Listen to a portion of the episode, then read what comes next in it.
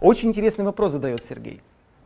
Как вы думаете, почему очень редко получается сделать запланированный хотя бы даже на день ну, график? Хотя когда планируешь, это выглядит вполне осуществимо.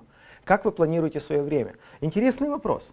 Вопрос Сергея состоит в том, что когда ты планируешь день, тебе кажется, что ты должен успеть. Иногда даже кажется, что ну, даже очень могу успеть. Но бывают такие дни, и они как будто повторяются, что ты говоришь, я сегодня так мало успел. Я столько хотел успеть, но я половину только сделал с того, что запланировал. При этом существуют другие дни, когда мы говорим, я так доволен, я сегодня столько дел сделал, я так много успел сегодня. Э, я понимаю, что вопрос философский, здесь трудно говорить сейчас о Библии, но я лично себе, я задумался над этим, Сергей. Я себе так это объясняю, что все равно существует общий ритм жизни. Вот мы живем в, в стране, мы живем в мире, где существует общий ритм жизни. Это все равно, что вы едете по большой дороге или идете в многолюдном городе. Да, вы можете обогнать там нескольких людей, и то вы э, кому-то, кого-то толкнули, кого-то огорчили. Вы не можете обойти общий поток, вы не можете обойти общий ритм. Потому да, вы там проскользнули, вы там где-то подрезали, вы вроде бы обогнали, но в итоге вы видите, что раз здесь пробка, здесь возле вас справа машины, 10 машин проехало дальше, чем вы. Вы столько рисковали, вы сколько бежали, вы столько гнались. Вам казалось, вы аж, аж 10 машин обогнали. Но здесь раз вы, ваша линия останавливается, другая линия проехала. И вы думаете, вообще глупо. Вы совершенно правы. Вы совершенно правы. Я не говорю о том, что не надо планировать. Я говорю о том, что вы не обойдете общий ритм жизни в любом случае есть общий ритм жизни. Как живут люди? Вы можете сказать так, я буду больше успевать, если возьму самую новую версию телефона. Если я возьму два телефона, я видел людей, у них по три телефона, я больше успею сделать. Нет, не успеете. Нет, не успеете. Здесь в другом. А, мы вывели такие интересные важные моменты, я не хочу их повторять. Очередной момент, очень важный. Если ваше дело растет, если ваше служение растет, очень важно делегировать полномочия. Если вы хотите оставаться при главном и успевать делать много-много-много деталей и мелочей, очень важно привлекать или вовлекать других людей в дело. Тогда вы не просто больше успеете, я бы так не сказал. Я бы сказал, что вы останетесь при главном, а второстепенные или другие отрасли своей деятельности вы будете передавать другим людям. Вы будете просто вовлекать людей в дело. Это рост дела. Я не верю в рост дела, что вы просто быстрее делаете. Но вы сами и то делаете, и то делаете, и перезваниваете, сами э, там, не знаю, монтажом занимаетесь, если в телевизионном служении или бизнесе. Нет, не так. Есть люди, которые действительно успевают многое, у которых хорошее направление жизни. Но когда ты им говоришь, возьми себе хотя бы на полставки человека, он столько облегчит твоих повседневных дел. Да, ты знаешь, это столько надо учить. Ты знаешь, я лучше сам это сделаю. Ты знаешь, я столько буду тратить на него время. Ты совершенно прав. А разве мы не тратим время на детей, которые растут? Вот дочь моя, да, он сейчас у нее такое время, там посуду моет, помогает маме, да. Но, но вопрос в том, что ее надо учить.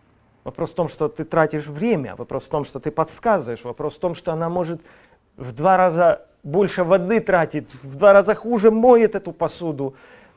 Хочется, давай я сделаю. Но мы так не делаем. Мы тратим время, мы учим. Но вот уже сын, которому скоро 17, да, совершенно другая сцена ты реально уже даже на него рассчитываешь. У тебя экстра практически человек в доме. Ты целый ряд обязанностей уже передал ему. Потому что он обучен. Потому что он может взять на себя нагрузку. Так это же здорово. Есть семьи, где не учили детей, есть дело, где не привлекают других людей, где не делегируют полномочий, где не доверяют, где унижают других людей, и потому дело не растет. Потом представляете, какие ценные мысли сейчас звучат. Если мы хотим успевать. И это писал Давид, который был государем, который был царем над Израилем. Он говорит, все, что не делает человек, успеет. А как он успеет?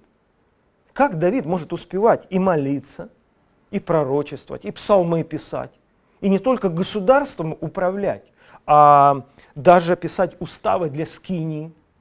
Он был очень плотно вовлечен в богослужебную практику Израиля. А без вовлечения ответственных людей, без направления, которое ты систематически делегируешь, внедряешь, передаешь людям, это невозможно. У тебя ничего не получится. Потому в том и состоит мудрость, что привлекаются новые люди, им передается ответственность, а ты остаешься при главном деле. Помните у апостолов, они начали раздавать хлебы вдовам, там, да, люди шли, много шло людей. И в один момент они поняли, что это забирает больше и больше их времени. А времени 24 часа в сутках, Сергей, вы совершенно правы. То есть мы делаем это за счет вот этого. Мы избираем это за счет молитвы или чтения Библии.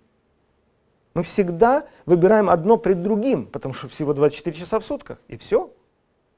И апостолы поняли, что ну, ситуация меняется, нужды больше, людей приходит больше, так это же хорошо. Кто-то скажет, это же здорово. Люди приходят, оборот больше, больше кается людей, церковь растет количественно. Совершенно верно. Но что делать? Апостолы подумали и говорят, слушайте, ну это нехорошо, что мы оставляем Слово Божье и молитву. Это наше наиболее главное дело. Что делать будем? Мы не успеваем.